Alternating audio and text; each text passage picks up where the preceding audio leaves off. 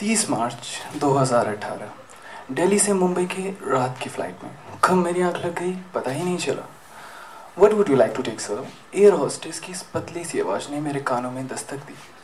और मैं नींद में ही बोल पड़ा, थोड़ा सा सुकून और कुछ बीता हुआ वक्त। What I didn't get you और एयर हॉस्टेस की तेज आवाज़ ने, मानो फिर से मेरे और अक्षिता के बीच में कभी ख़त्म न होने वाली हकीकत की दीवार को और मजबूती से खड़ा कर दिया और मैंने अपने आँखों को खोलते के साथ कहा कि आप कॉफ़ी दे दीजिए। कॉफ़ी। अक्षिता को ना, शुरू से ही कॉफ़ी बहुत पसंद है।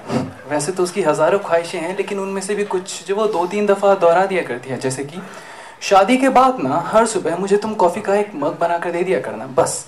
बाकी घर के सारे काम तो मैं खुद कर लूँगी। और मैं भी इस पर कहता, जी रानी साहिबा, आपका हुक्म सराखों पर। और मेरा ये जवाब देती कि हम हम दोनों ज़ोर ज़ोर से खूब हंसा करते।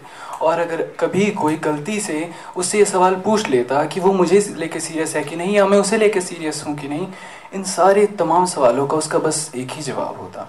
हम दोनों ना एक दूसरे से बेनतहा मोहब्बत करते हैं। एक दूसरे को फाइनेंशियली स्टेबल और सक्सेसफुल देखना चाहते हैं। ये वो जवाब था जो कहीं ना कभी कभी ना कभी मेरे हर दोस्त को मिला हुआ था। अक्षिता का कॉपीराइट था इस जवाब पर। और जैसा कि अक्षिता ने कहा सक्सेसफुल हमारी आजकल की सोसाइटी में ना, लोगों को उसके हंसने, बोलने, चलने के ढंग से नहीं, बल्कि वो कितना सक्सेसफुल है, इस स्केल से मापा जाता है। और कहीं ना कहीं मेज़रमेंट में फिट होने के लिए हम दोनों भी दौड़ने लगे थे। जाने अनजाने, बस एक कामयाबी का लालच। जहाँ फ़ोन पर ठीक साढ़े आठ बजे हम दोनों घंटों बात किया करते हैं और बातें भी कुछ खास नहीं होती थी। जैसे कि खाना खाया कि नहीं? मेडिसिन ले रहे हो ना? अच्छा सॉन्ग का क्या हुआ जो तुमने लास्ट वीक लिखा था? म्यूज़िक प्रोड्यूसर से बात हुई क्या? और ऐसे कई तमाम सवाल जो उसने हर रोज़ महज मेरे लिए बचा के रखे होते। और मैं उनका मुसलसल जवाब देता था। ये, लेकिन अब ये सब बातें भी कहीं ना कहीं तो समझ गई थी ना? क्योंकि अब तो बस बातें इतनी ही रह गई थी। कैसे हो? ठीक हूँ बिज़ी हूँ। बाद में बात करते हैं। कहीं ना कहीं जो हमारी छोटी मोटी लड़ाइयाँ थी ना, उनकी जगह कभी ख़त्म ना होने वाली खामोशी नहीं ले ली थी। एक ऐसी खामोशी जो दिन ब दिन मुझे खाती जा रही थी। मैं नहीं जानता था कि इस खामोशी का आखिरी कदम क्या है। लेकिन हाँ कहीं ना कहीं ये मुझे खा रही थी। अक्सर ही हमारे रिश्ते में ना एक ऐसा वक्त आता है जब आप उस एक रिश्ते को बचाने के लिए कुछ भी करने को तैयार हो जाते हो, कुछ भी। लेकिन तब तक उस एक रिश्ते को एक वक्त हो चुका होता है। तीस मार्च, उसका बर्थडे इससे बेहतर दिन तो कुछ हो ही नहीं सकता ना। उसको खुश करने के लिए आज मैं बता दूँगा, जो भी गिले शिकवे हैं सारे ख़त्म हो जाएँगे।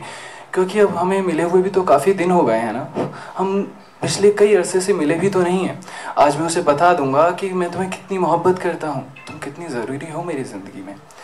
आज सारा केक और हाँ मैंने बताया क्या, उसकी फेवरेट चॉकलेट उसे डेरी मिल्क सिल्क बहुत पसंद है। और हाँ वो फ्रूट एंड नट भी, जो मेरे यहाँ तो नहीं मिलती लेकिन मैंने उसे स्पेशली ऑर्डर किया था।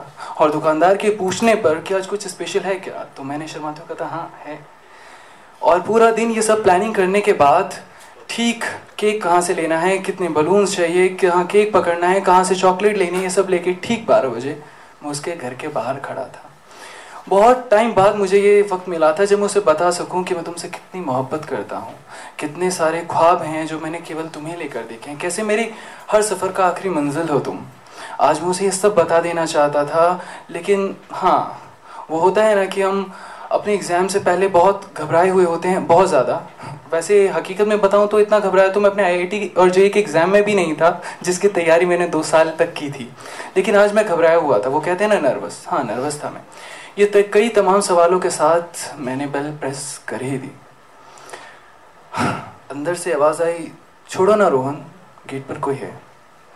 आज अक्षिता के साथ रोहन खड़ा था। ये उसका कलीग और एमबीबीएस फ्रेंड था, जो भी किसी हॉस्पिटल में डॉक्टर है। कई दफ़ा ना हम अपनी ज़िंदगी में कामयाबी के पीछे इतने मशगूल हो जाते हैं कि हम अपनों को वक्त देना ही भूल जाते हैं। ये वही अपने होते हैं जो हर वक्त हमारे लिए खड़े होते हैं, लेकिन कामयाबी के साथ दौड़ते कदम कहीं ना कहीं उन रिश्तों को बहुत पीछे छोड़ देते हैं। तो so just go and give your some time to your loved ones. बताओ उन्हें कितनी मोहब्बत करते हो। महज इससे पहले केवल एक खामोशी और वक्त की कमी। आपके रिश्ते खामोश कर दे थैंक यू